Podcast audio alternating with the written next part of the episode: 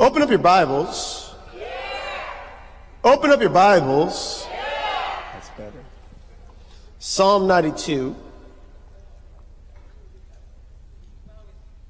Psalm 92.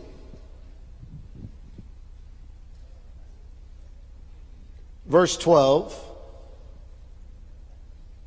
When you have it, say amen. But the godly will flourish like palm trees and grow strong like the cedars of Lebanon. For they are transplanted to the Lord's house, the Lord's own house. They flourish, they flourish in the courts of our God. Even in old age, they will still produce fruit. They will remain vital and green. They will declare, the Lord is just. He is my rock. There is no evil in him. Let me give you a, a definition of flourish. Everybody say flourish.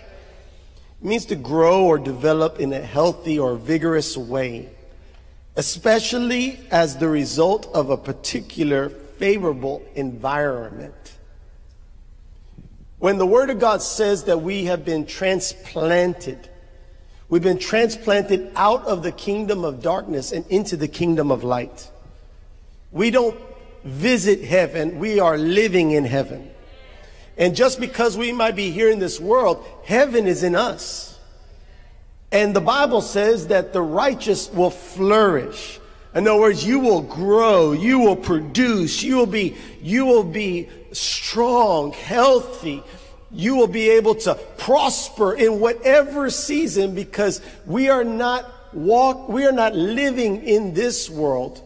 We are living in the kingdom of heaven now. We might be here, but we're not from here. Amen. Hallelujah. The Bible says that this is the blessing of the righteous. Those that have been, ma- been made right with God through the blood of Jesus Christ. How many of you are the righteous? Because of Jesus, you've been taken out of the kingdom of darkness and put into the kingdom of light. You are now planted in the house of the Lord. And the word of God says that you shall flourish. You shall flourish. That even in your old, it says, even in old age, they will still produce fruit. They will remain vital and green. The seasons change and we see the leaves change. They, they, they, they, they, turn, they turn green. Sometimes the leaves, they fall off the tree depending on the tree.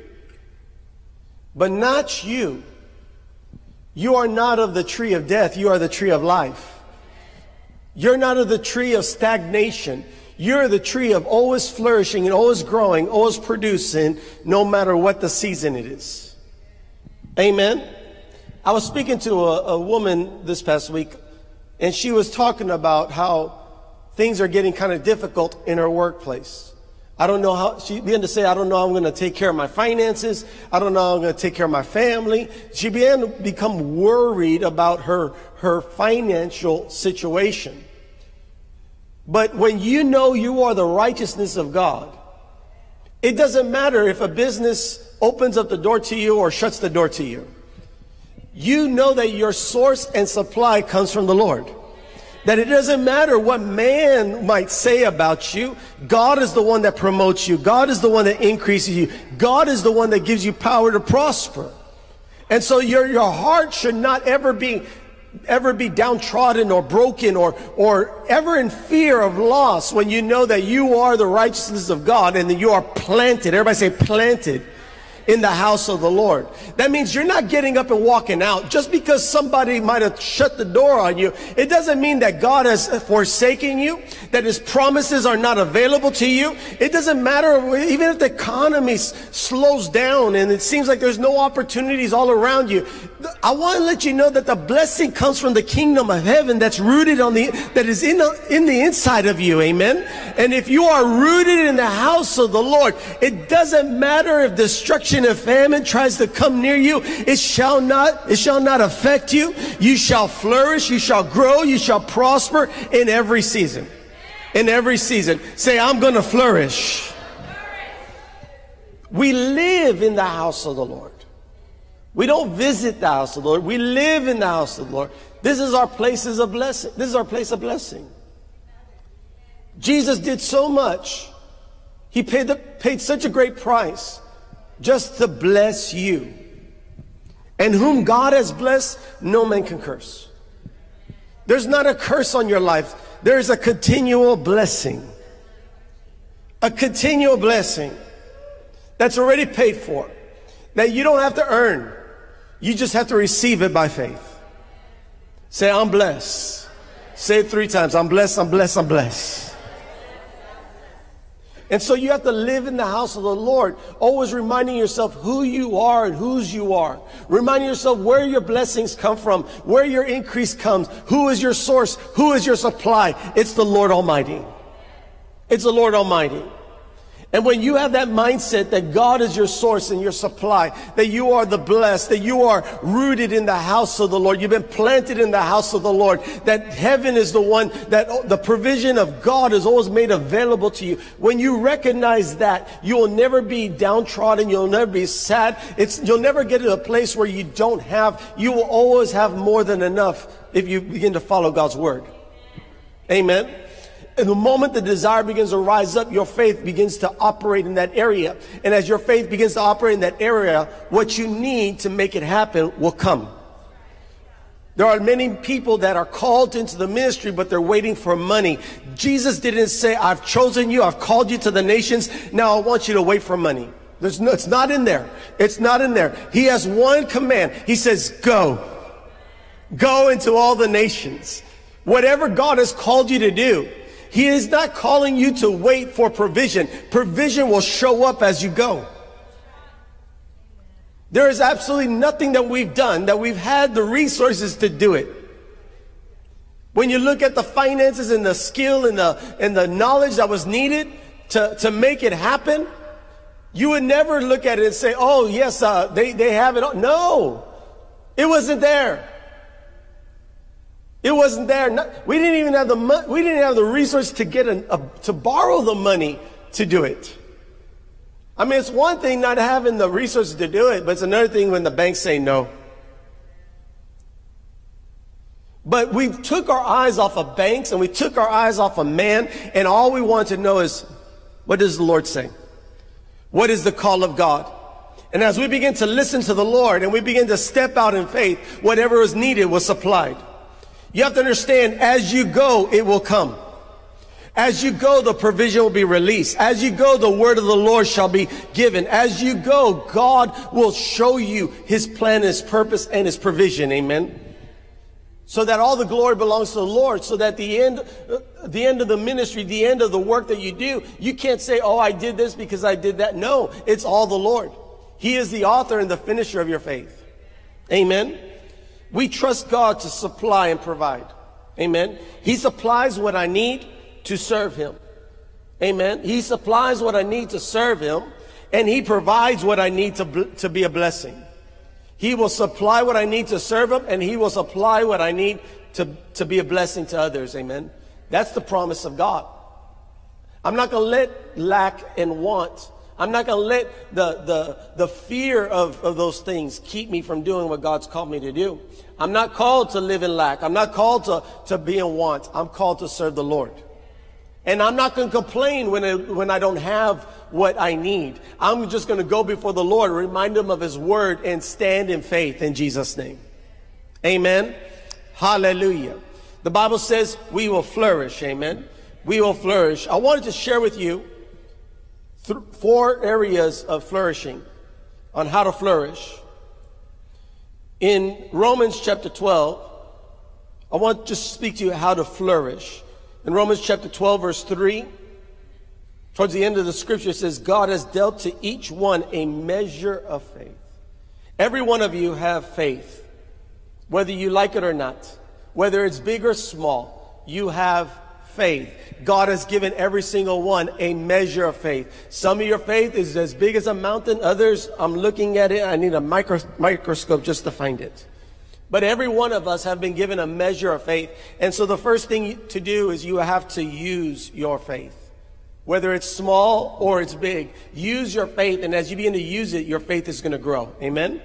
Number two is you have to take your opportunity to sow seed. Everybody say sow seed.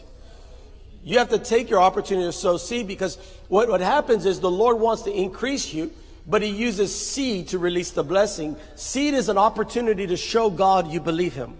Seed is an opportunity to show God that you are living by faith and not by sight.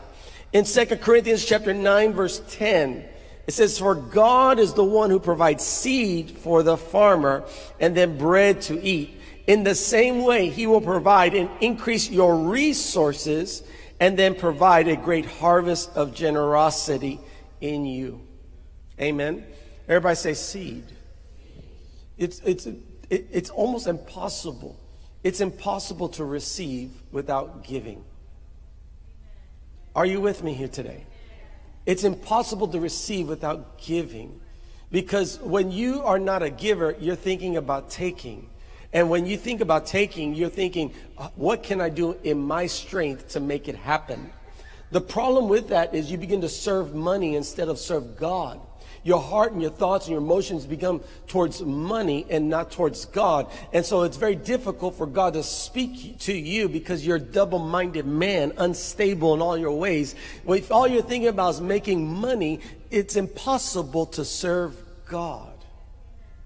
That's why you have to understand that when I give, I'm telling God, even what I have, it might not be enough, but I put it in your hand, trusting you that you will take care of it and that you will bless it and that you'll bring it back to me as more than enough.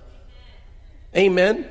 Too many people are making sacrifices in their life and they are putting themselves in, they're, they're removing themselves from being close to God because of money.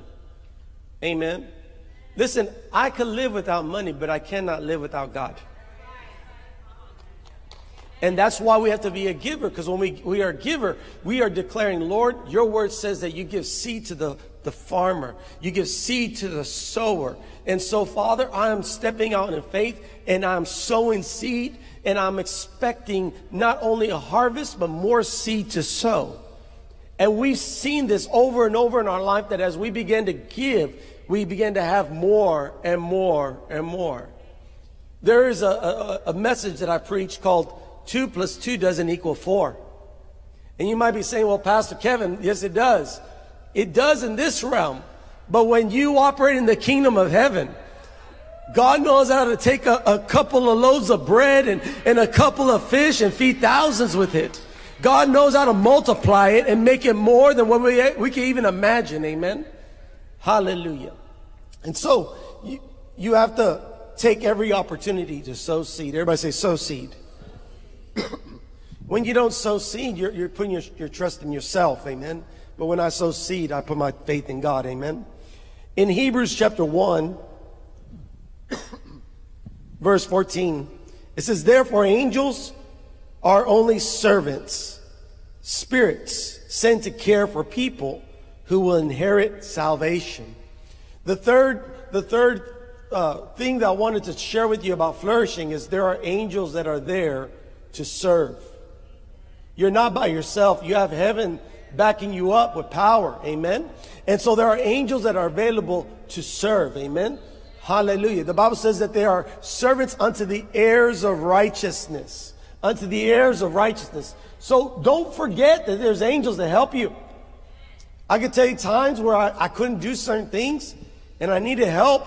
So I began to go before the Lord and ask the Lord for help. And the Lord reminded me, hey, there's an angel. Speak to them. And I began to speak to angels. Angels, I command you to go and help me in this area in Jesus' name. And the angels just showed up. The thing was done. Amen. Tell your neighbor, I have angels. So you got to release the angels. Because if, if you don't tell them you don't give them direction. You don't recognize that there's a resource of angels that are available. The Bible says there's servants unto heirs of righteousness. You know, I'm a, I'm a leader. I, I'm a leader of the church. And when people are, are working and serving, it is my responsibility that they know what they're doing and how to do it. Right? And so if they don't do what needed to be done, I don't blame them. I blame myself because I didn't train them, prepare them, and position them to do what needed to be done. Now, once they got that, that, that information and they still don't do it, then they're disobedient. Then they won't serve very long in this ministry. Amen. I'm not talking about any one of you. But you see, it is my responsibility to articulate, to speak. Some of you are believing God for increase in your business. When was the last time you stood outside your door and said, angels, I speak to you to bring an increase from the north, south, east, and west? Some of you are believing God for promotion. When was the last time you said, angels, I speak to you to, to go before me and prepare increase in the name of Jesus? Are you with me today? this is all about flourishing in the house of the Lord. Amen.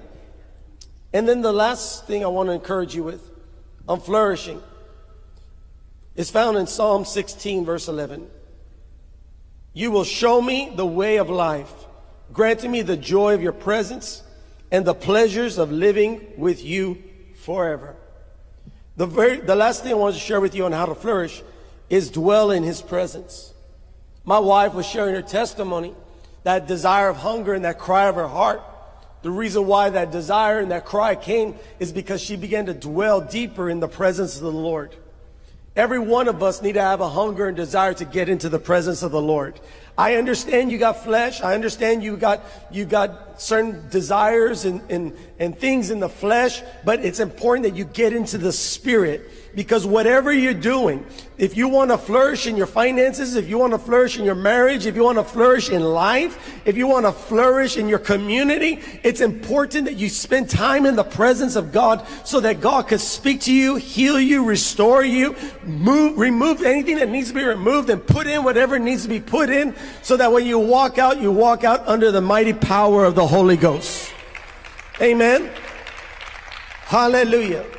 Say, I'm planted in the Lord's house. I will flourish in the courts of our God. Even in old age, I will still produce fruit. I will remain vital and green. And I declare, the Lord is just. He is my rock and there is no evil in him. In Jesus' name. Father, I pray over your people today. I thank you, Lord, that you have blessed this community, this fellowship. Lord, that you have not called us to live in lack and want and poverty, but you have blessed us.